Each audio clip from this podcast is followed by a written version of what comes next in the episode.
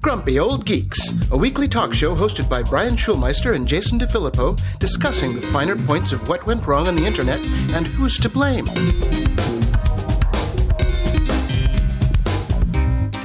Welcome to Grumpy Old Geeks. I'm Jason DeFilippo. And I'm Brian Schulmeister. What up, Bry? We doing a we doing a thing on Saturday, aren't we? We are. be- we are. Uh, Yes. To celebrate what'll probably be LA lo- announced back in complete lockdown. yes. We will sit in our houses and get on Zoom and uh, do a little grumpy old geeks drink, drink up again. Yes, and this comes out on Saturday, so this will be 6 p.m. the night this comes out. There Unless go. you're on Patreon and get it a little bit early. So, uh, yes, Saturday, July 18th at 6 p.m. Uh, Pacific time, and you can go to gog.show slash live for uh, the links to jump on Zoom with us. Yes, and feel free to update that now so I can post that on social media. I will do that before this show goes live. Brian? There we go. All right, so that's going to happen. And uh, I thought we had had a brief moment of normalcy in the world uh, when there were reports that Kanye West had decided to drop his 2020 presidential bid. Mostly uh, his family basically saying they're worried that he might have had a manic episode. Might have. Might have. So, no, no. The first thing we knew was he was off his meds again. Yes. Well, uh, unfortunately, apparently that's not true. He's continuing to be the idiot provocateur, according to news that you found, Jason, which then depressed me even more.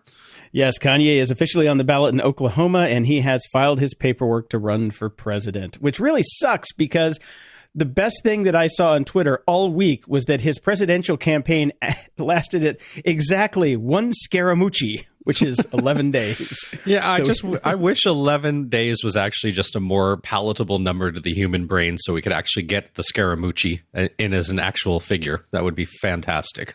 I know. I, I, I- do think that we need to use that more often, but 11 days is so random. May- Maybe we should slow down our podcasting schedule and just re- release one episode per Scaramucci. I think that might be good. It's been a Scaramucci. Here's a new episode. Here you go. Oh man, so I had a busy week in addition to following all the news and the craziness going on with school openings and Betsy DeVos becoming a total idiot and the White becoming? House Becoming? I'm pretty okay. sure she came out of the womb a total No, idiot. she did, she did. And and then the White House saying ignore the science, let's open schools. That seems wise. um so yeah, I was dealing with all that. Uh, I finally managed to uh, find time to go drive my wife's car so I could pass the smog check. Uh you know, normal traffic as if nothing was going on out there. So that's amazing. Uh, That's interesting. I drove to Santa Clarita yesterday, and there was nobody on the road, and that was like at eight o'clock in the morning. So Hmm. I, I was on the 405 and the 101 at eight in the morning, and I did not go below 70 miles an hour. It was great. I wonder if nobody's just commuting from out there to the LA area right now. Who knows? Could be. Anyways, Could it's be. been pretty busy around here. Uh, but uh, I did manage to do one other tiny little thing. And that was Uh, we bought a house in Toronto. how did you buy a house without actually going to see it? Well, uh, That's virtual, a lot of faith. virtual tours have come a long way. Uh, we have a really good agent that we trust. Uh, we have family members that we trust a lot that are very knowledgeable about such things that uh, we're sent to go, dispatched to go look at them for us. And basically, we're told this is everything that you want. It's a good deal. Put in an offer right now. Uh, and we did, and it was accepted. So we shall see. Now, you know, the waiting period begins, but uh, I might be getting out of here. Awesome. Uh, so you haven't closed escrow or anything. You just put the bid in. It's in the process. Bid, bids in, bids accepted. Now we're in the process. Okay. So yeah, that sounds fun. Mm-hmm. Good times. Yeah. Good luck getting across the border. Uh, well, I don't think we're not going to be moving anytime soon, but it's nice to know that we actually have a place, and you know, quarantine for anybody coming from outside is going to be in place for a long time. So at least we now will have a nice, comfortable place of our own to quarantine into. Yep. There you go. So yeah, that's uh, that's a good times, good times there. Well, congrats and good luck. Well, I'm going to need some more money too. So gog.show slash donate. In the news, So, Brian, we've been covering the TikTok kerfuffle with the the U.S. government possibly wanting to ban them and everybody else wanting to ban them, and every TikTok influencer on the planet worried that their their revenue stream is going to dry up soon. Even though You know- I don't know how you get a revenue stream on TikTok, but I, I, well, I mean, obviously people do because there are people making a lot of money and people that are freaked out about this. It, it's crazy to me that this is so much in line with with everything else that kind of is going on, at least in America right now, which is we know this is bad. We, Yeah. we we know TikTok is doing bad things with the data. We are very aware of this. We also know the coronavirus is bad. We know lots of people are dying. But we just stick our fingers in our ear and go, nah, nah, nah, nah, nah, we need our money. We need things to go on as per normal. We're having fun with this. we know Zoom is a dumpster fire of of, of privacy holes. Yes. Yet we're still having a drink up using them. Yes, we are. Uh, we know we know Facebook is a horrific entity, yet we're both still on Facebook. yeah, so barely, but uh, Yes. But here we go. Instagram is coming out with their uh, competing product called Rolls. Mm-hmm. So, uh, Reels, not Rolls, Reels. I knew I, No. I knew that was wrong as soon as it came off my tongue. I'm like Rolls. I'm like, hmm, butter. I Yeah. like those Hawaiian sweet rolls. Those are the best. Oh, they But are it's delicious. Called, oh yeah, it's called Reels. Mhm. So they're going to do the same thing. 15 second video clips set to music. Blah blah blah blah blah blah blah. Yep. Um, so uh, right now it's only available in uh, India and Brazil, but it's rolling out, I guess, uh, pretty soon to the rest of the world. Okay. I, I don't, you know, I don't know if, if it's going to do it. Um, we'll see. I, there, there are pluses to, of course, the fact that it being owned by Facebook and that you can easily uh, cross-populate your content across your various social media prefer- uh, places. But uh, I don't know. They tried to do this with Instagram too. It failed, and then they just bought Instagram. So. I, I can't imagine that they'll be able to buy TikTok, but uh, I, I don't know. Is it better to have a horrific Chinese government running your favorite app or a horrific American company running your favorite app? I'm going with American company because at least we're not going to have the White House trying to ban them, the Department of Justice trying to ban them, or whoever's trying to ban them this week. Yeah. It just gives you a little bit more safety net, even though building your, you know, your entire life on somebody else's platform, as we always say, Oh. is problematic. That ship has sailed, Jason. Yeah. No, ain't nobody spinning up a Squarespace page anymore. That's true. That's true. But Instagram is also launching a new shopping page that highlights brands and collections. So in the Explore tab now on the app, there's a thing called Shop. Mm-hmm. Yep. So you can go uh, look at that. And I did. I looked at it this morning when I put this story in here. And apparently, what they're trying to sell me are the ugliest car wraps in the history of the world, the ugliest fucking wraps, or tennis shoes. Those are pretty much all you can buy right now, at least on my shop tab. Right. So I'm, I'm I'm sure that the algorithm has picked those specifically for me because they know they know that I, You I need always to have wrap a car wrap. You always I do. I gotta yeah I gotta wrap my lowrider in that uh, that fancy reflective gear or put some uh, tiger stripes on it or something like that. Uh, the only thing that actually has hit with the tennis shoes is I have ads for Air Jordans out the wazoo, and I do owns me some Air Jordans. That's about it. I figure. I guess we should start working on a Grumpy Old Geeks car wrap. Ooh. just just down the side on both sides. Wear a fucking mask, you retard. That's be it. Yeah, well, I'm assuming this is only going to be open to the people that are able to do uh, do stores on Instagram, anyways, which means you have to have at least ten thousand followers. Um, so Take a look at it because yeah, take a look at it because some of the some of the stuff I saw doesn't didn't really have I think ten thousand followers. So Hmm, interesting. Well, yeah, God Yeah, forbid anything makes sense or there be rules. I know. Basically, what it does is on the on the shop page, it has just a bunch of things, and then you click on the image, and it goes to just a regular Instagram post.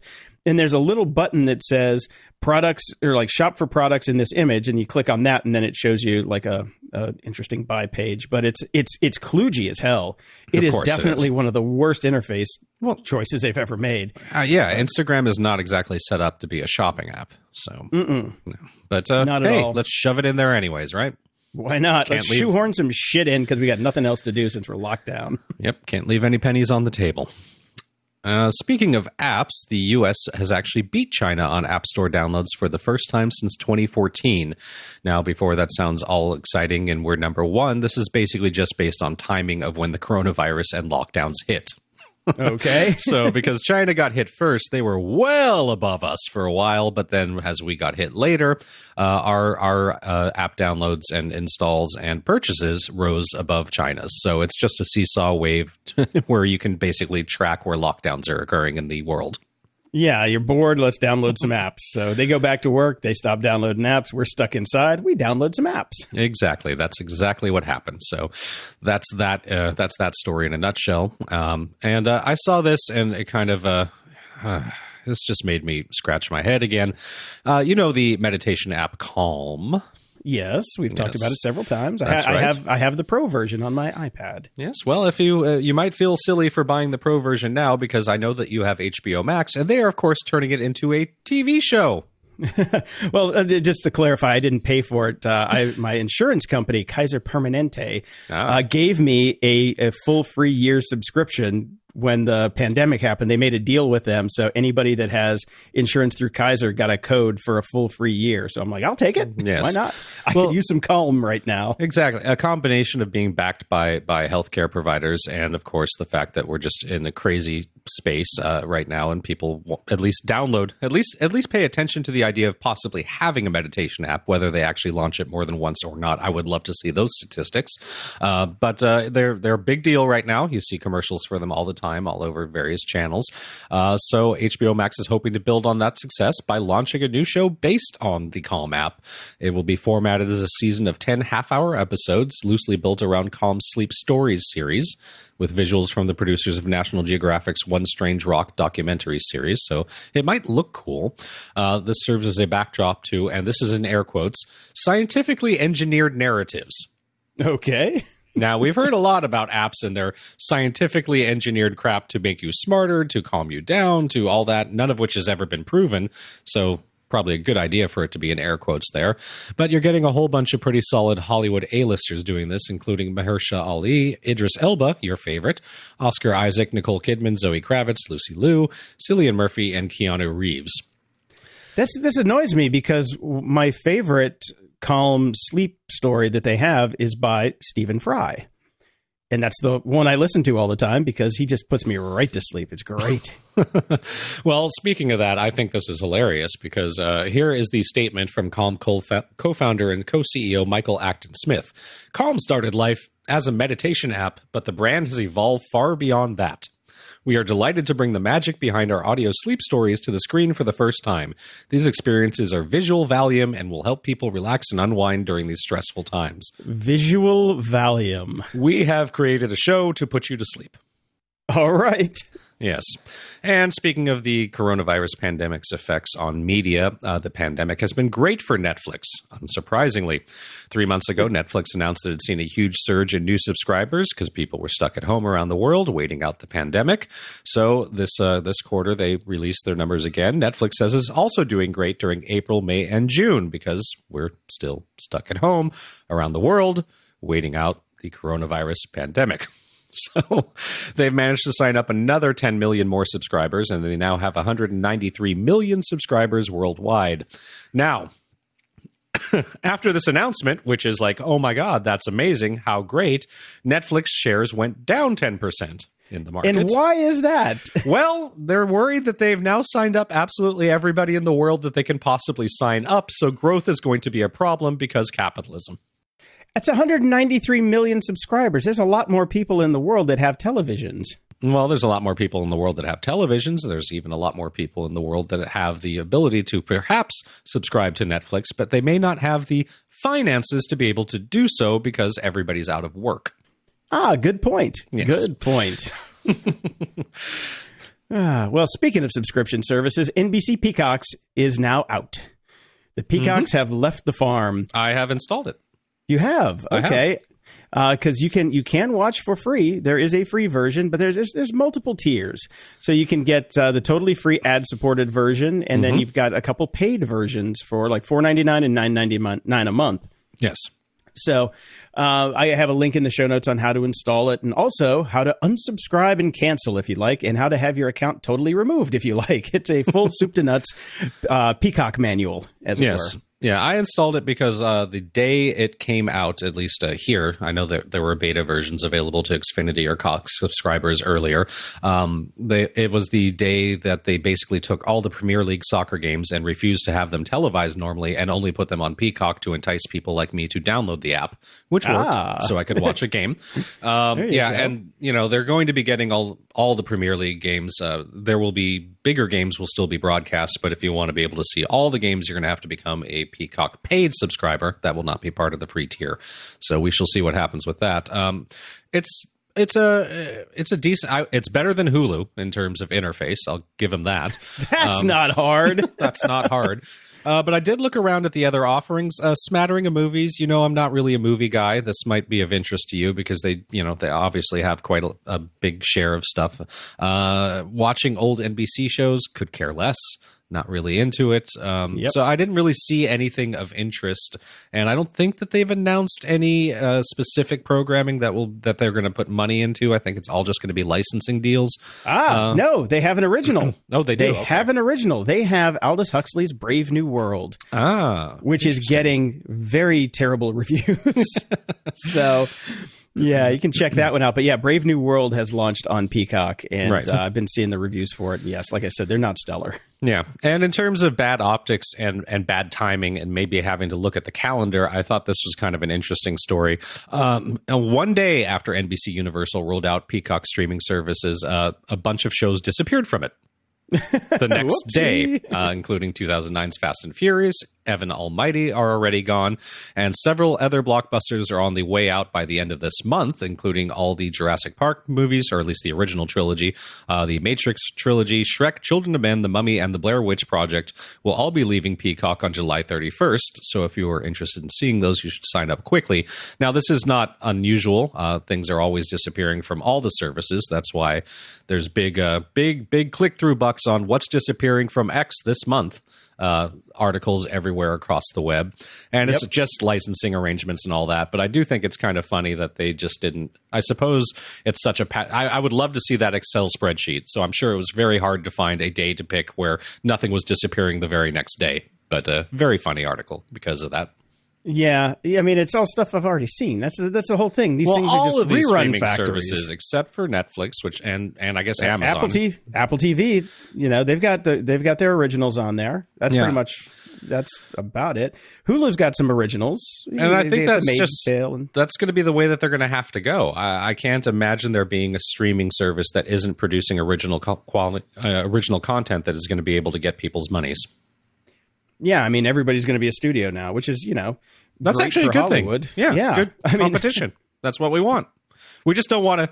We just don't want to be nickled and dimed everywhere for it, so that we end up with like three hundred dollar per month bill instead of the two hundred dollar per month bill I had originally to get all this stuff. yeah. Well, that's coming. Just get Mm-hmm. used to that. So, um, I, I, I, yeah, I don't know. I'm going to check out Peacock. There's really, I, You might as well check it out for free. Uh, what's yeah, I'm going to deal? try it for So- free. I, I'm going to check out Brave New World because I always liked that book. You know, that was always the big, the big uh, argument back in the early days of the cyberpunk revolution. Is like, are we going to turn into 1984 or are we going to turn into Brave New World? Well, it turns out we turned into Brave New World and 1984 at the same time. We have a hybrid now. Yes, and I remember a couple of weeks back we had somebody ask us a question about sci-fi for kids. Brave New World, I remember being one of one of the very first sci-fi books I read as well. Uh, great book. Okay, okay, I didn't know it was that kid friendly. Well, I mean, there's no sex or drugs or murder in it. Really, it's just kind of weird. Okay. All right, and hat tip to Dana for this one. Fan marketing app GigRev celebrates successful first year. Now, I wanted to ask you about this. I put this in here specifically to ask you about this since you're the music industry guy. This seems like uh, it's because it says it's like white labeled fan clubs, and you used to make fan clubs for I a did. living. I did. And uh, have you checked these guys out at all? Uh, I haven't looked at any of the ones that they've built. Uh, I, I read through some of their stuff on their site. They're doing exactly the sort of thing that that we did um, back in the day. Uh, it, it was, it'll make some money. It'll always make some money. I we're obviously in a weird bubble right now where there are no concerts, um, so there is more interest in this for a brief period of time. Uh, once we move past this and concerts start again, I expect their revenue will decrease a lot. They're they're in a weird bubble where right now there's nothing else to do, and if you want to see what's going on with your your favorite bands and you're young and into that sort of thing, and you can consume all the contents in the world, and you're a super fan, uh, they're probably getting a lot of signups right now, especially if they can actually. The hardest part of all of that for me all those years with all those artists was getting them to produce content. So if mm. they have figured out the secret sauce or have found the right artists who are interested, willing to produce content, to sit in front of a camera, to talk, to answer fan questions, all that sort of stuff on a regular basis, all the time. If they've got that going on, then they'll probably make a decent amount of money, at least until the coronavirus thing ends. After that, yeah. good luck with it.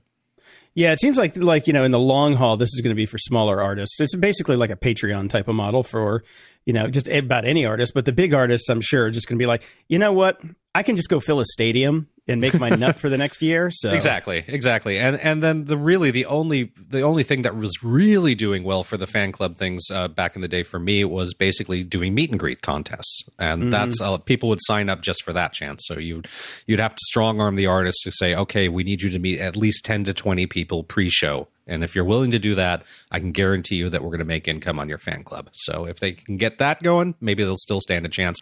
It's never going to be a huge moneymaker for either the artist or this company unless they get enough people.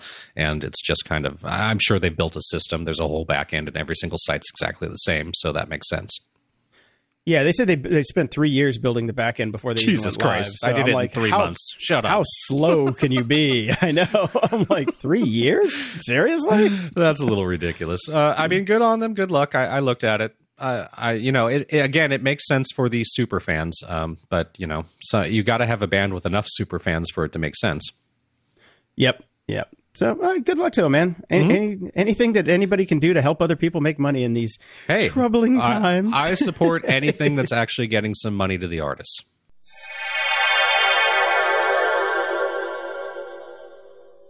Are you hungry? I am, which means it's a perfect time to talk about Factor. Why not make your spring a breeze with Factor's delicious, ready to eat meals? Picture this Every meal is fresh, never frozen, crafted by top chefs, and has the dietitian's thumbs up. Plus, they're ready to roll in just two minutes. You've got 35 mouthwatering options to choose from each week. Whether you're into calorie smart, keto, ramping up your protein, or keeping it green with vegan and veggie, Factor's got you covered. And there's more. Each week brings over 60 extras, including breakfast, grab and go lunches, snacks, and drinks to keep your energy up and your taste buds happy all day. So, what's the holdup? Dive in today and give your spring the tasty kickstart it deserves. As someone who's lived off microwave meals for most of his life, I can confidently say that Factor's chef crafted dishes blow anything else I've had out of the water. The chicken stays juicy, the veggies are crisp, and the flavors are absolutely delicious. I'm talking about meals like their artichoke and spinach chicken and the spicy poblano beef bowl. Out of this world. Are you craving a touch of gourmet? Well, check out the meals featuring luxury ingredients like filet mignon, shrimp, truffle butter, broccolini, and asparagus. It's fancy dining without the fuss. And speaking of no fuss, the meals are a total breeze. Forget about prepping, cooking, and cleaning. Just heat up your meal and enjoy the deliciousness. Plus, everything's tailored to fit your life. Customize your weekly meal plan to get exactly what you need whenever you need it. Need to pause or shift your deliveries? No problem. It's all designed to work around your schedule. Factor is your solution for fast, premium meals without the need for cooking. And Factor is celebrating Earth Day all month long. Look out for the Earth Month Eats badge on the menu for the lowest carbon footprint meals. Head to factormeals.com slash grumpy50 and use code grumpy50 to get 50% off your first box plus 20% off your next box. That's code grumpy50 at factormeals.com slash grumpy50 to get 50% off your first box plus 20% off your next box while your subscription is active. This episode is sponsored by Mood. 420 celebrations come in all shapes and sizes, just like the many ways to enjoy your THC. Mood offers just the right buzz with their federally legal flower, gummies, vapes, and more, helping you find the perfect high. Mood is offering our listeners a free THCA pre roll and 20% off your first order. Just head over to HelloMood.com and use our exclusive code GOG. Mood's latest introduction, the THCA flower, is a game changer, offering the classic cannabis high with a twist. With 10 high inducing strains, it's their most potent lineup yet. What's even better is that all mood products are extracted from hemp, making them federally legal, and are regularly tested to ensure the highest quality. Sourced from small family farms, you're getting a product that's effective and pesticide free. I tried several of their products from the uplifting Energized to the mellow Chill, and I must say, each provided a unique, enjoyable high. My favorite? Definitely the creative strain. It sparked an incredible flow of ideas and got me through my daily projects with ease. Whether you're new to THC or a seasoned aficionado, Mood has something for every vibe. Their in house experts have tailored different strains to match specific moods, offering a range of products to suit any preference. From delectable gummies to classic flower and convenient pre rolls, there's a multitude of ways to enjoy Mood's offerings. Celebrate 420 exactly how you want to with Mood. Get 20% off your first order plus a free THCA pre roll at HelloMood.com with promo code GOG. That's hello, M O O D.com code GOG. Security? Ha! This week, we are joined again by our good friend Dave Bittner. Dave is the host of the Cyberwire podcast. Dave is also the host of the social engineering podcast Hacking Humans with Joe Carrigan, as well as the co host of Caveat with Ben Yellen, where they discuss law and policy as well as surveillance and privacy. And you can check out Dave's new show, Stormtrooper Times, where he gives you all the Stormtrooper news that's fit to print. yeah, it never starts on time, though. I don't know. We we we we, tr- we tried to have a um, a start time, but we keep missing it. Thank you very much. I got it. Thank you very much. Uh, how we doing, guys? How's this week going? So far, so good. Back on lockdown, sort No, of. Not officially, but we expect the announcement later today. Has Give it about 55 minutes. Yep. Yes. Is that yes. right? Oh, yeah. Oh, yeah. Our transmission rate has gone to 1.1. So that is a bad thing to have happen. How do you guys feel about that? Um, honestly, I think I can speak for Jason. Uh, Jason and I and our well, my respective family and his respective household have been living as if we're under lockdown, anyways, uh, regardless of whatever they've said about opening up. Uh, that does not change the intense anger and depression that comes with the fact that uh, obviously people are incapable of getting their shit together enough for us to ever get out of this. Yes, I, I'm not depressed about it. I am fucking furious. I, I hmm. fucking furious is about the only way that I can describe it because people still won't wear masks and they think it's a hoax and they are just too stupid to live. Um, I actually, it's funny because the the battle on on Facebook has become fast and furious between people who believe this and people who don't. And uh, I I know two people that have posted. I've had to get rid of friends from high school. I actually unfriended a friend from high school this week uh, after posting something about the schools and and it's not safe and and the you know the White House basically saying we should ignore the science to open up the schools anyways. And of course, somebody had to post, but the kids aren't dying and that uh, I I wasn't even paying attention. I had gone to like take a shower or something like that, and I came back and like fifty of my other friends have posted "you fucking moron," and here's all the links about how people are dying. And then of course he defended it with something along the lines of, "Well, what about the people that died from H1N1 under Obama?" And I was just like, "Unfriend, you're out of here." Yep, yep. Time Yeah. to move on. Who has time for that noise? That exactly. That was kind of my point. Is like obviously you are not going to listen to anything, and you're always going to have a whataboutism, and nobody has time for this shit anymore. So. Yeah, I think that I I share that that is a real source of despair for me. That those of us who, in good faith, are trying to do the good, the right thing, and protecting ourselves and our family and our friends and our communities, and then to see people all around us for will out of willful ignorance doing all the wrong things, and so making it that much harder for us to get our feet back under us. Yep. It and we're the sheeple. just Aggravating. Right, right. Yeah, we're the sheeple because they've got YouTube documentaries that will tell us that you do not get enough oxygen through your mask. Oh, fucking idiots. God, I damn. went I, am to, just uh, over it. I'm fucking over it. Yeah. I went to a park uh, for a socially distanced walk with my lady and her dog the other day. And uh, this is, I mean, it's a massive park. The the uh, the sidewalks are about 12 feet wide, so you have plenty of space to stay away from people. But as we walked around the park, we got to the basketball court, which had anywhere between 50 and 100 kids. All playing basketball, obviously, with no masks, sweating on each other, breathing on each other. And the parents were sitting there in lounge chairs just watching. Yeah, it's insane. When I take my bike rides up the coast with my mask and all of that, so I'm, I'm as safe as can be in the outdoors. Uh, there are volleyball courts all up the length of Santa Monica through Malibu. The city has taken down the nets, um, but people buy their own nets. And there are groups, huge groups of people playing volleyball every single day. I'm sure they're not living in the same households. There's not a mask to be seen. It's it's just insane. There were two people playing volleyball in the park, but it was one person on either side. And I'm like, that's how you do it. Oh well, yeah, but mm-hmm. That's the, how this is it. not one person on each side. Yes, These are huge, Yeah. organized teams, and you know it is what it is. Seems like one-on-one tennis would be okay. You know, like if, if you want to pick your outdoor sports activity, that I, I that, that's a good one. That's a that seems safe to me. Yeah, there there are ways to do this in a safe way right now. Mm-hmm. That you know, obviously, you will be sacrificing your normal life. It will not be normal life, but you will you can get enough activity and connection and everything else. You can do all of that safely right now, and again, they they the they've come out and basically said if everybody here would just wear a mask for four to eight weeks, we can beat this. Yep. It's not going to happen. I think we need to bring back jarts. That's what we need to do. And we Because throw them we- at the idiots. No, that's a. I think that's That's just the socially. potato guns.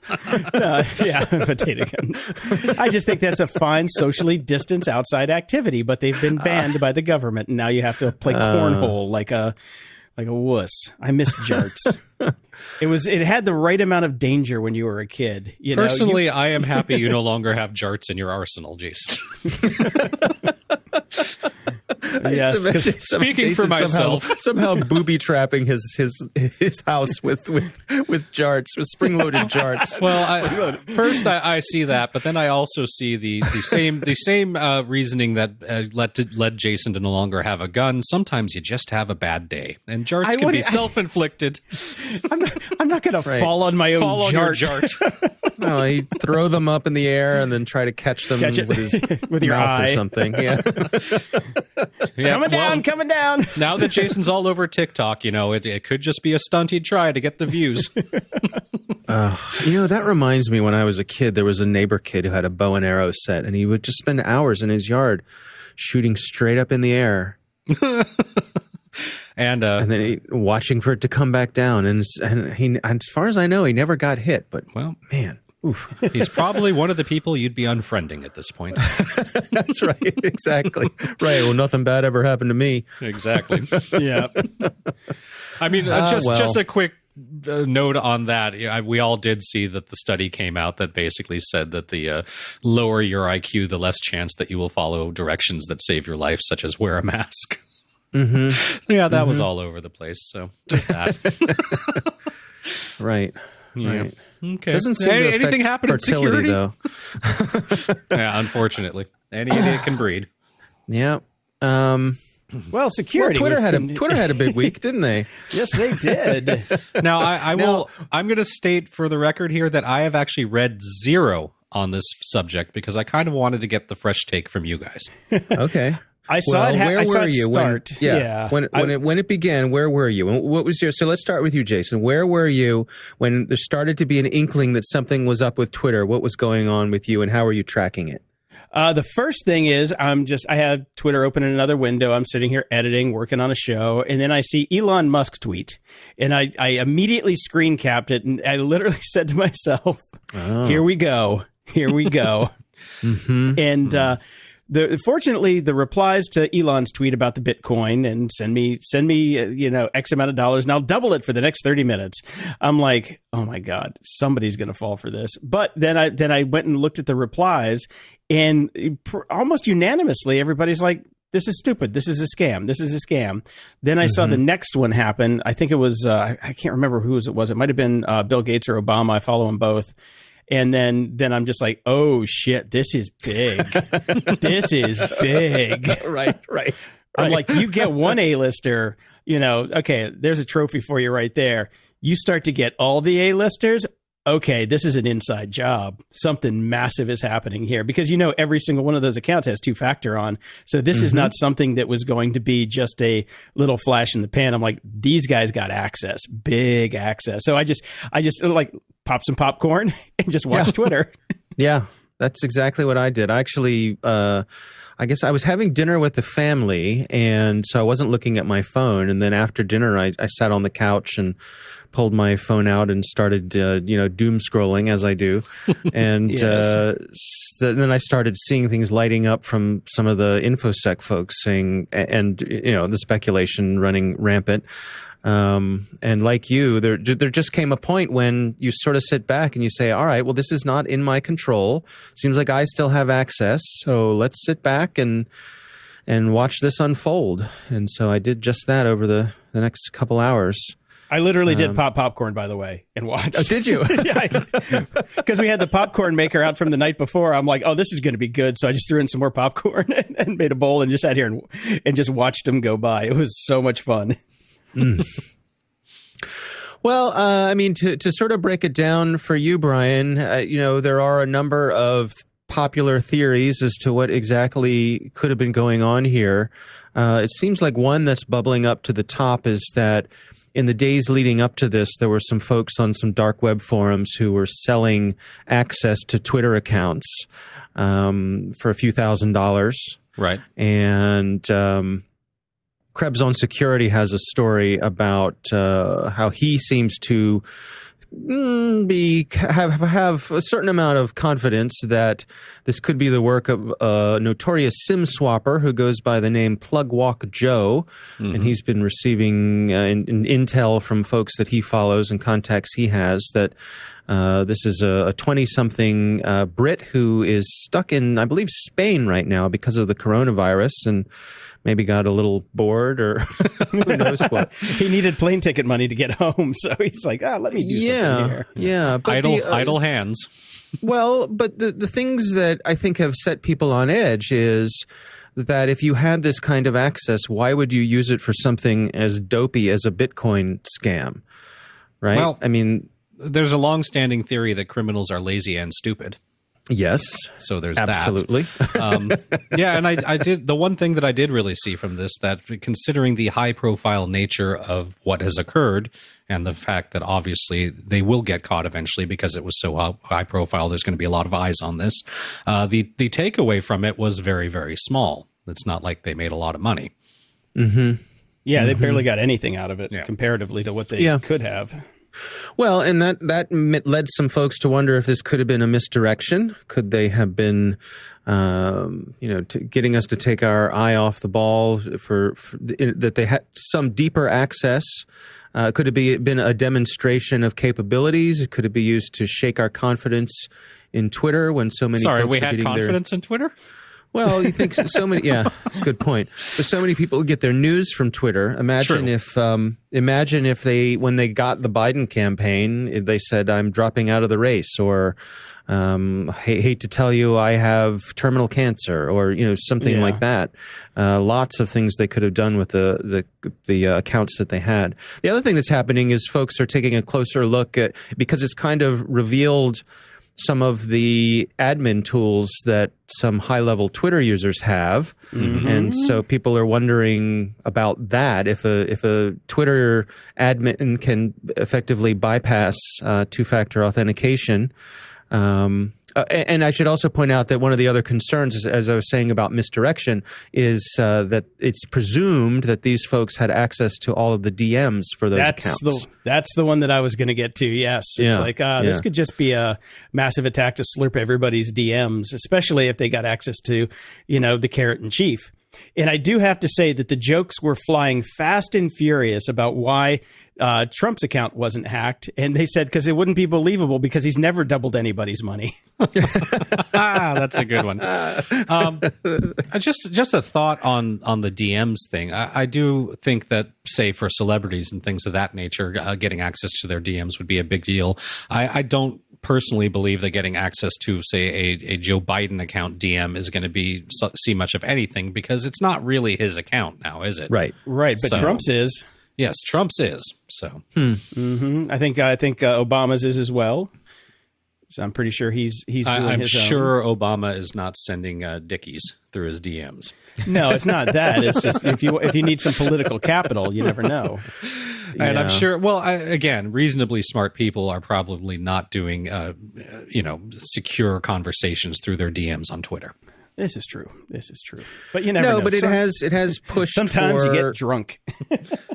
right. Sometimes you get jarted. it has uh, pushed for folks saying that uh, Twitter should have end-to-end encryption with their DMs, that the DM should have better security. It's been a reminder of that old uh, yarn about you know don't put anything in an email that you wouldn't put on a postcard, and uh, DMs are should, perhaps should be considered in the same category. They are not secure. So they're not encrypted. Twitter does have them, and this demonstrates that somebody could get them. Indeed. yeah, and uh, it also demonstrates that they need to have better controls over who has access to these tools. I suspect Twitter's going to be taking a close look at that now. yeah, think so. Yeah, there think might be a review of some of the security policies. Um, the one one thing we haven't mentioned is that um, there's speculation uh, that it was an insider who was bribed. Right. I mean, that's that was my original theory. It's like I hate my, even my first tweet about it. I'm like hashtag inside job because you know I they say that you know Twitter's saying that there was a social engineering attack that let somebody get in and get to the tools, but I'm not buying it. I'm not buying it. My gut says that somebody got paid off. Yeah, there's been. It's funny. There's been some chatter among uh, uh, security pros as to uh, sort of uh, I don't know pedantic terminology of is what is considered a hack is a bribe considered social engineering. I don't Right. think a bribe is social engineering. No, that's that's that's sheer criminality right there. Yeah, yeah, yeah. So, Um, we, we the, the bottom line is everything is still speculative. We don't know what happened. It'll probably be a little while before we will know what happened. I would expect that Twitter will have to release some sort of report outlining what exactly happens, and that'll be met with uh, you know varying degrees of skepticism. But And derision. eventually, I think we will know. Yeah, yeah, I think we will know, and uh, it wouldn't surprise me if uh, whoever did this get, gets brought to justice. Because as you said, Jason, talk about a bright spotlight on you. Oh yeah, man. Because I mean, the FBI has taken over the investigation into this one now, and uh, I do have to point out. And my roommate made this point. I thought it was very good. You kept seeing the lists of all the people that got hacked, and one of the people that got hacked was Kim Kardashian, who never showed up on any of those lists. And you know, her ego was just seething. Going, Well- well, I got hacked too. Why am I not on any of the lists? to to be fair, Kim Kardashian's entire Instagram account is or Twitter account is basically just selling things anyway. So it would Yeah. have just flown by the radar. Oh, she's just selling something else. Good point. Are good either point. of you guys verified? No. Fuck no. No. we can't neither. get we can't get an account verified to save our life.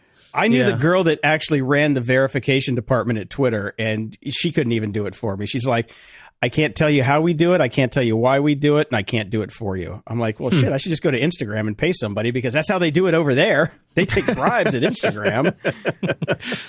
Yeah, mine's not either. With the CyberWires is, but uh, my personal one is not. And Are they still doing it though? Because I remember they shut it down after the white supremacist got verified. The guy who like started the Charlotte the Charlotte I don't know. That's a good question. I, I think we got ours a couple years ago. Yeah. Um, I did apply for it once, probably I don't know six or seven years ago, and and never heard anything back from them. So I didn't pursue it any farther than that. So, yeah, I've applied like 10 times, and I was one of the first 140 users of Twitter, and I still can't get verified. I'm like, come on, guys. Oh wow.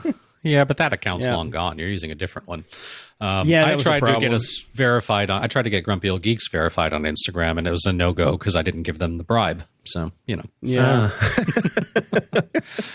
yeah, I'm I'm working on claiming my panel. I don't know if you guys know this on if you Google your name on Google.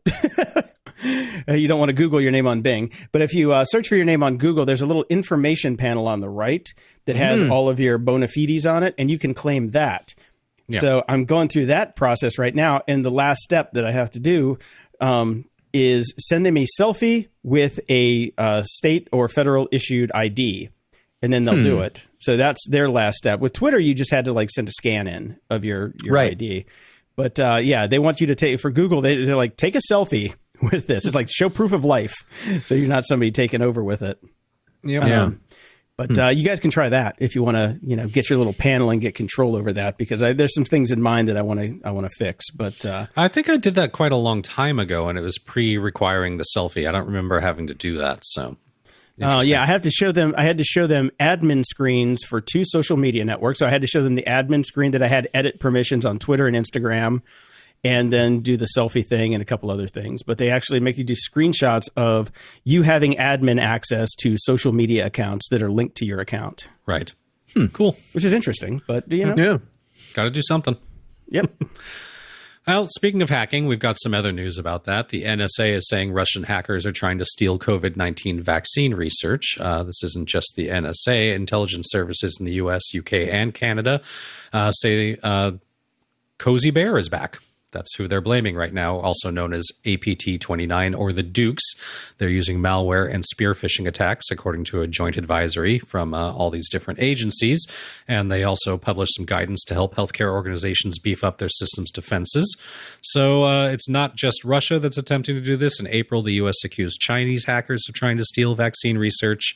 it emerged last month that similar attacks had also taken place against the UK's National Health Service. Um, interesting stuff. I mean, there's going to be a lot of money involved in the COVID 19 vaccine when it hits, uh, when we actually get one. So, not surprising that this is happening. Uh, you know, the, the very tiny part of me that still has any hope or belief in, in, in the world working the way I once envisioned it should kind of feels like shouldn't COVID 19 vaccine research be a massive world open source project? But, you know, that part of me is dwindling every day.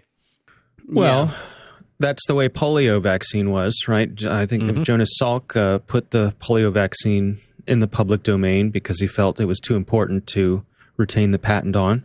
Yes. Um, and A lot of you know, AIDS researchers close- said that if they had, had if they had all gotten together, we'd have a vaccine for that by now too. But everybody wanted to hoard their research. Yay, world. America. Yeah, but also think about what a competitive advantage, just a, a global economic competitive advantage you can Oh, yeah. have if, you're China or to get- Russia could get their Yeah. countries up and running first. Yeah. Right, right. So if we're not playing, or if we are playing by the rules and they're not, and they benefit from being able to take advantage of the results of our research, uh, that could give them an advantage. I, I just think about just what a huge freaking unforced error this is for the U.S. and and this, the world. This, this the U.S. and the world, but you know, from an economic point of view, how our our economy is going to be in the in the, the dumpster much longer than other nations, and mm-hmm. eh, and like I said, it's an unforced error. Yeah. I like how we just all kind of dwindle off into our own private sadness. Yeah, just stare off into the distance. it's one of those stock totally- footage shots where somebody's leaning up against a, a cold glass, uh, rainy day window. And, I, I was and thinking gazing that, on. that Kermit the Frog meme where he has his cup of tea and he's just staring out in the rain.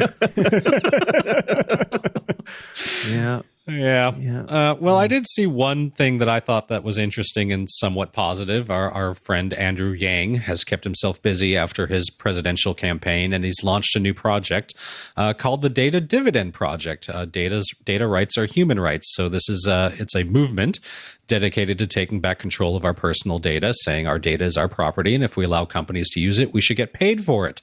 So he's involved in this. It's his, the brainchild of Andrew Yang, and uh, the primary objective is to establish and enforce data property rights under laws such as the California Consumer Privacy Act, which went into effect as of January 1st this year.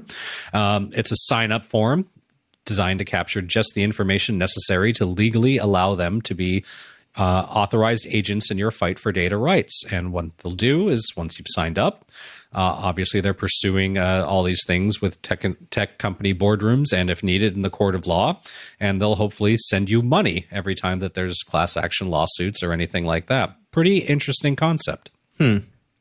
Hmm.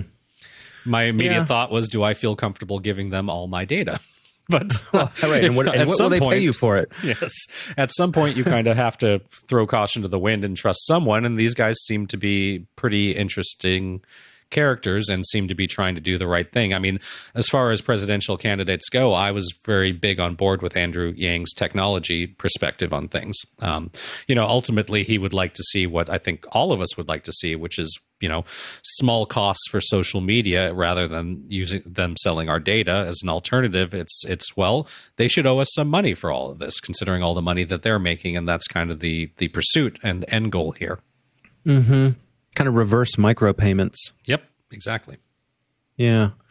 Uh, I- you know, I, it makes me think about how data has gone through this perception evolution where originally for a while it ha- was considered to have value and so you wanted to gather up as much of it as you could and you wanted to hoard it and you wanted to keep it and you never wanted to get rid of it and as the ability to store data became cheaper and cheaper and cheaper to the point of practically being free, that's what organizations were doing. And then there was a little bit of this shift towards considering data to be radioactive and that if you had too much of it in one place, bad things could happen. Data breaches where now you have all this liability. If you have all this data gathered together, it gets out in the world, everybody sues you, and you lose you or your insurance company loses a lot of money. Now, I would say that some smart companies have adopted that approach, but I, we just uh, look at our segment almost every week. Huge data breach from huge company. I don't see that huge companies are taking this radioactive approach to data. They're still hoovering up as much as they possibly can. I do Yeah, I a think I- podcast yeah. with uh, basically chief data officers. I'm a producer on that show, and I get to listen to that show quite a bit. Um, it's called The Data Chief. You can actually go download it on iTunes and uh, where no, sorry, Apple Podcasts. iTunes doesn't exist anymore. um, you can listen to these people, and very few of them are for storing less data. It's Yeah. all about more data, more data, more data. There's one one person, I think Jacques Van Nykerk, was very much on, on the lines of like, look, we need to be very careful with this. This is their data. We need to, you know, we have to have trust with our with our customers, and we need to know, you know, what we're doing with it, and we don't want to cross the line with it. Most of the other guests on the show are like, give us more. We Yeah. want more. Yeah, it no, seems to be I- a very right. tech woke kind of thing for a very small amount of very progressive companies that are that are treating Yeah. it that way. I, it's more No. it's more all the security professionals out there saying, "Hey, maybe we shouldn't be doing this," and the company boardroom saying, "Screw you, we are." Yeah, they, I think it's the security people that are driving the the radioactive charge. Yes, and I think it's a really important uh, nuance that you point out, Jason. And, and from my point of view, um, it is in fact e- even more specific than that. It is the privacy folks. It's not the security folks. It's the chief privacy officers who are the ones who are saying, "Hey, everybody, this stuff's going to go critical Well, mass if we yeah. keep get, gathering it up." Who gets fired if something happens? That guy. Yep. that guy's the fall guy. Yes, uh, and also I think um, you have to be careful because I've heard of more than one company where the chief privacy officer is more or less window dressing. You know, like they're, they're not they- really listened to. They're just there because we. Uh, it's important to have somebody like that on our on our company tree. Right because your privacy is important to us. Yes, Look, 'cause we have we're- this we even have a chief privacy officer. So he's about the same role as the chief diversity officer. Yeah, his name tag has a target painted on it. And they- Yeah. he's he's issued a red shirt when he walks in the door. Mm-hmm. We have company uniforms here. Here's your shirt, sir. I, I wouldn't get too comfortable in that uh, cubicle there, friend. Uh, don't don't put up the family pictures. And if anybody asks you to go to an for an away mission to lunch, bring your own. Oh, you're not coming back from Chipotle, man. You're not coming back. yeah. All right. Well, that's it, guys. All right. Yeah. Alrighty. Yep. Yep. Yep. Yep. Yep. Yep. All right, gents. Well, do take care. Uh, we'll see you guys next week. Alrighty. Ups and doodads. Brian, a couple weeks ago, you told me you picked up the Logitech MX Master 3 mouse. I did. I'm using it right now, and in fact, I even programmed the second uh, channel for my wife's computer uh, this week because she was getting sick of using her trackpad. Yeah, no, it's cool. You can add up to three devices on it. Now, I used it for about a day. I cannot stand the MX Master 3. Really? They made a design change from the one and the 2 that I don't, you won't notice it because you never used a 2. No. But um, they put the back and forward buttons under the thumb wheel. Yes, I find it amazingly convenient. Yes, I find it amazingly inconvenient because on the old ones, your thumb was right on the wheel at all times. Now you have to bump up against that and go over it. So all of my muscle memory is screwed. so because the back and forward buttons were behind the thumb wheel on the other one, which is, Ah. which is much easier because you didn't bump it accidentally. You knew exactly where they were. So uh, anybody want an MX Master 3? Because I'm just going to go buy me a couple extra twos to have around. There you go. Yeah. Well, or you can change your muscle memory. Yeah, but I've got three computers. Two of them have MX2s and one has an MX3. Ah, but you can program all three computers on the one MX3 and just carry it around in your pocket. Yeah, I'm not going to do that. not going to do that. Uh, and let's follow up with the saga of the Nest Home Mini. Mm-hmm. So I got it. I programmed it. It took a while to get installed because they didn't tell you on the tin that you have to have not just the Google Home app installed on your phone and logged in, you also have to have the Google Assistant app and logged in on your phone. That was a fun hour and a half of Googling trying to figure that one out. Um, but I got it set up. I programmed my routine. So in the morning, it wakes me up and says, Good morning, Jason. It is this day, this date. Here's a little COVID news. And it, it reads me a partial article. And then you just sa- go back to bed and cry. no, and then it's but here's the cool part about it. It only gives you a synopsis of the article, but then it texts you a link to your phone, or it doesn't text you. It uses the assistant app to to pop up a notification with a link to the full article if you want to read it, which I thought was a really cool feature. Then I have it read the day again because I may have forgotten during the COVID because I got the COVID brain. And then it says, okay, time to get up and get out of bed and move your ass. Um, and I have it set for five o'clock in the morning, and I love it. I love it. I think it's great. I do want to. I do want to up my ante a bit and get some, you know, lights to bring up the lights in the room and do the whole shebang. I'm going to tell you right now, you'll install those, you'll play with it and use it for a month, and then you'll completely and utterly forget about that and never do it again. Well, that's why it's all automatic. I don't do anything. It just does it at five in the morning. It just wakes me up. So it'd be nice if it could start to raise the lights in the room. I wish I could tie it into my um, my eight sleep bed to have it like you know trigger that. But I guess I can do that already with scheduling on the on the bed. But I have to say though, this is the one thing that it really excites me about the Nest Home Mini. It is so much more superior than Alexa in answering questions. It- it- you cannot believe how easy it is, and it just tells you everything right away. It is so much smarter than Alexa, and don't even get me started on Siri. Siri's just like you know, Siri's Like the three- dumb one. it's the three year old sucking his thumb in the corner with the dunce cap on. I'm like, because you know, you put in, you, you have your zip code in, entered into it, so it knows exactly where you're at. And I'm like, um, you know, hey, lady in the disc, uh, what time does a UPS store open? And she's like, oh, the one closest to you opens at 9 a.m. You know, it just knows immediately, and it's smart enough to do that. And I- can ask it just about anything. And it works. It just works. So if I had to do it again and I was going to put these around my house, I would totally go with the Google Home series or the Nest Mini or the Nest Home series now Okay. because it is so much better than Alexa. Oh my God, is it so much better? That's cool. Uh, I'm just not willing to change my entire uh, infrastructure in my house right now. Although, my new house, perhaps I'll go Google. yeah, I'm telling you, man, this thing is so much smarter. It's so much better. I I, I was blown away. It's like I it's I tried to play Stump the Nest, and it kept coming back with like great answers for just about everything. Stump the Nest. That sounds like something completely different, but okay. uh,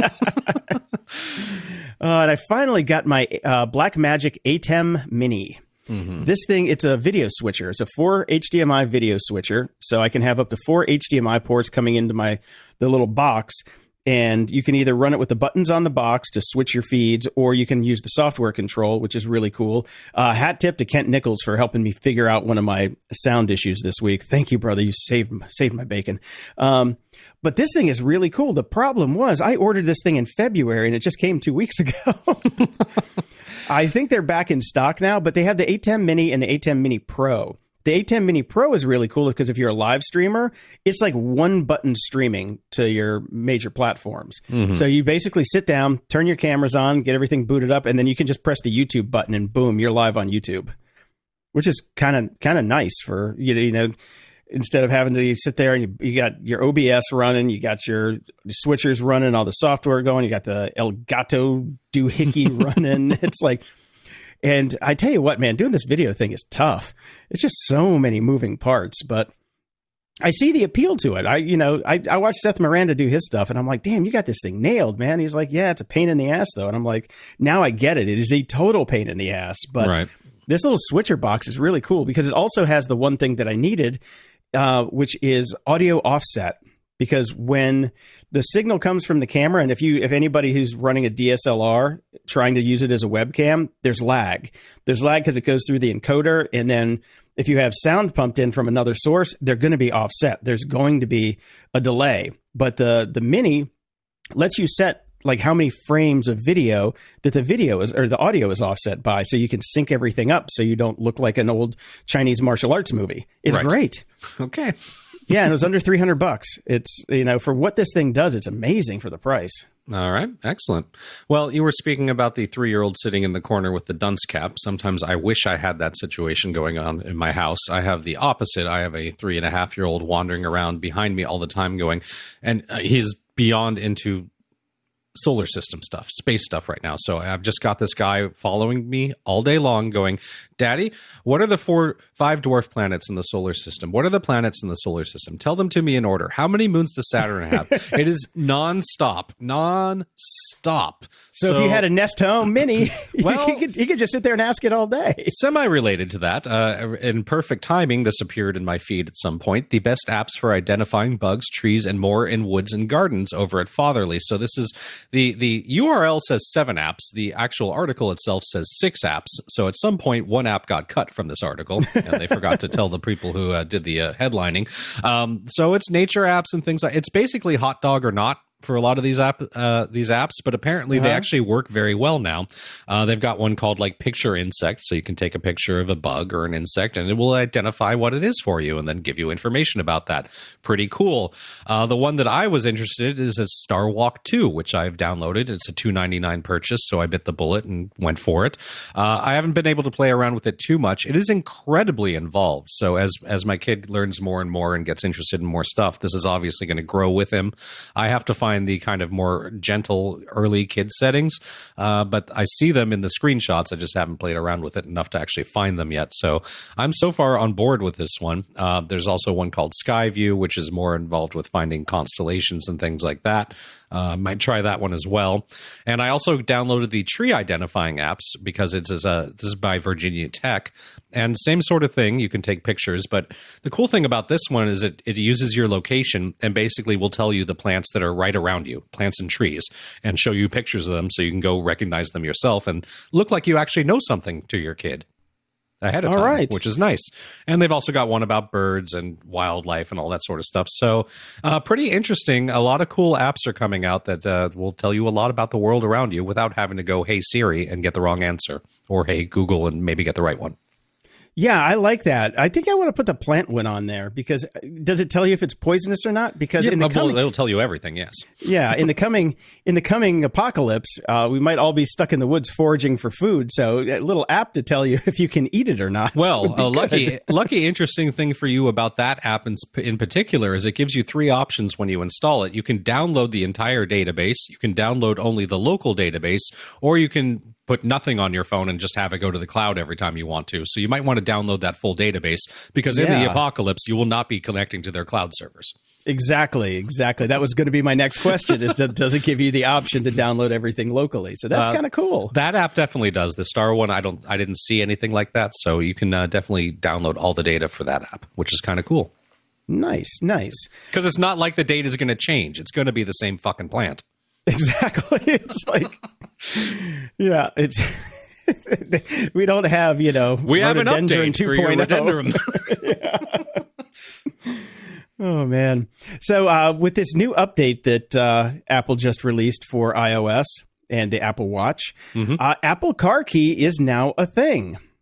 Now it's of course you can only use it on a BMW right now, and I thought maybe I thought of you, but then I read the article and saw that nope. Only, only the these BMW series, blah blah blah blah blah, Yep. manufactured after July first, twenty twenty, will be compatible. So, 17 days ago, they started making cars that you could use this with. So yes. there are 12 people on the planet right now that can actually use it. Probably not even 12 because if they were manufactured July 1st, 2020, they probably have not even made it to a dealer yet.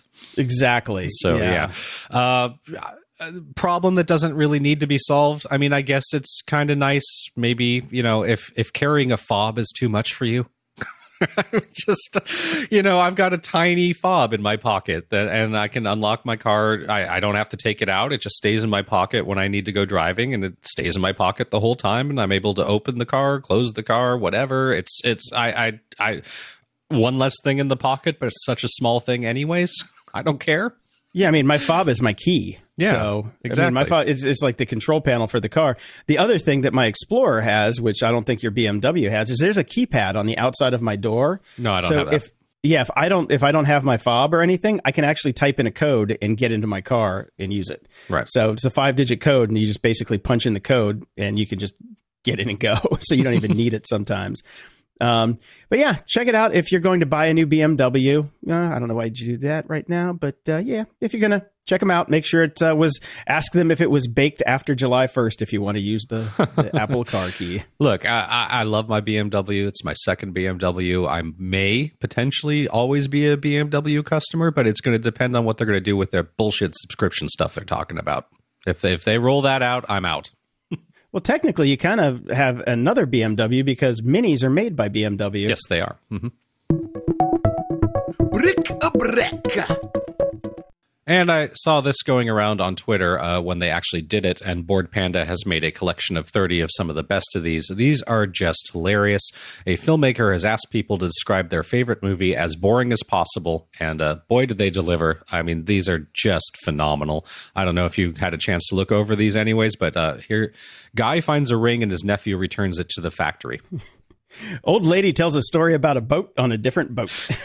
I knew you would pick that one. Yep. And I I, built a website about it. Uh, professor Yeah. skips office hours to find a misplaced box. so good, so good. I, I really wish. I wish that you remember the old TV guide blurbs about movies. I, I they should replace them all with these. These are phenomenal. Yeah. Man turns off alarm clock 3,176 times. Uh, very good. And then, uh, speaking of TikTok, as we talked about earlier, there is a challenge going around with Gen Z right now, and I just found this hilarious. Uh, we're all supposed to be wearing face masks at the moment to help reduce the spread of coronavirus, including if you're still on the fence about this, scientists have come out and said that we could beat back this in the U.S. in four to eight weeks if we all just wore our goddamn masks.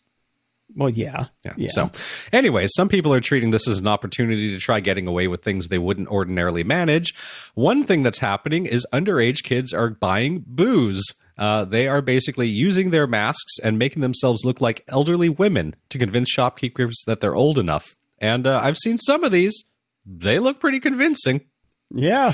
Uh, uh, you know, a young girl covers her entire face with a rubber mask of an old woman's face, throws on a headscarf, the mask, and basically you could probably get away with it for if you had a disinterested clerk. So, and there are. So it's like a challenge on TikTok right now, and people are pulling it off. Cool. Good for them. Yeah, uh, much more clever than I ever was. Yeah, no doubt. No doubt. uh, good for you, kids. Good for you. It's always good to start drinking young. Yes. And I saw this one and it made me sad. British Airways is scrapping their entire 747 fleet early. okay. They were going to do it anyway, but uh, since C19 hit, nobody's flying. They're like, eh, let's mothball these bitches, which really sucks because the 747 is just, you know, it's so iconic. Grew up with it, and it's one of my favorite planes to fly on. Although the new 767s and 787s are pretty damn nice too. but I was about to say, I'll go ahead and take a newer plane. It's cool. Yeah, the seven. I took the 787 from L.A. to Hong Kong, and it was one of the best flights of my life. And it has cameras on the outside, so when you come in for a landing, if the asshole on the side won't open the the window shade, Yep. you can actually like go between four, like three or four different cameras on the plane and watch yourself come in and land with. You can watch yourself land like with the camera on the underside of the plane. It's so cool. it's so cool. Now, this next one I put in here, and the story kind of doesn't really matter. It's a Japanese robot to clock in at convenience stores in test of retail automation. Uh, yeah, they're making robots for convenience stores. Fine, Yeah, okay. fine. Uh, I want everybody to go look at this article. It's a Reuters article because this is the coolest fucking robot I've ever seen. I love this thing. This is so Japanese, it fucking shits sushi. I love it. Did you get a chance to look at it? Yeah, I did. It is. It is n- none more Japanese than this. It's pretty. Oh. It's pretty cool looking. I love this Yeah. thing. Yeah. No, I mean, But I, this guarantee is- you, uh, you throw on a mask and uh, kids, kids in Japan, you're gonna be you're gonna be able to buy booze easy from this thing. Oh, totally, totally. Uh, no, but I mean, this. I I just love this thing. I saw it this morning. I was just like, okay, that's going in the show for damn sure.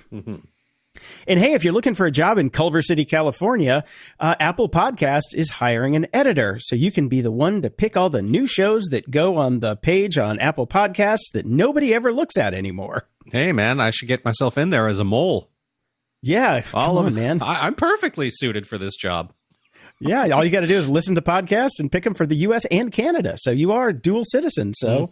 Mm, yeah, I All will be. I will like. They all suck, except for grumpy old geeks. exactly. So get on that, Brian, please. Yeah, Culver City's not even that far away. Yep. I wonder what And they, got pay. good- hmm. Does it matter? Doesn't That's true. matter. It's a job right now. It's a job. It doesn't matter. It's greater than zero.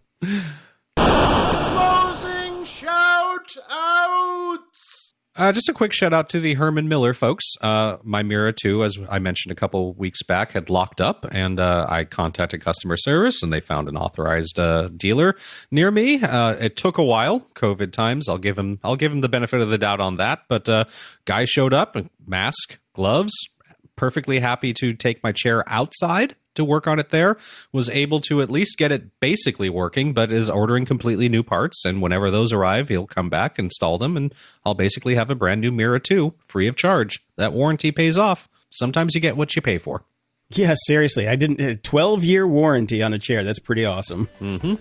so thank you very much herman miller until next time i'm brian schulmeister And I'm Jason DeFilippo. Thanks for listening to Grumpy Old Geeks. To support the show and keep us on the air, go to gog.show slash donate. And to buy our merch, you can get some masks and mugs right now. Go to gog.show slash shop. no car Tosses a- wrap yet No car wraps, no car wraps.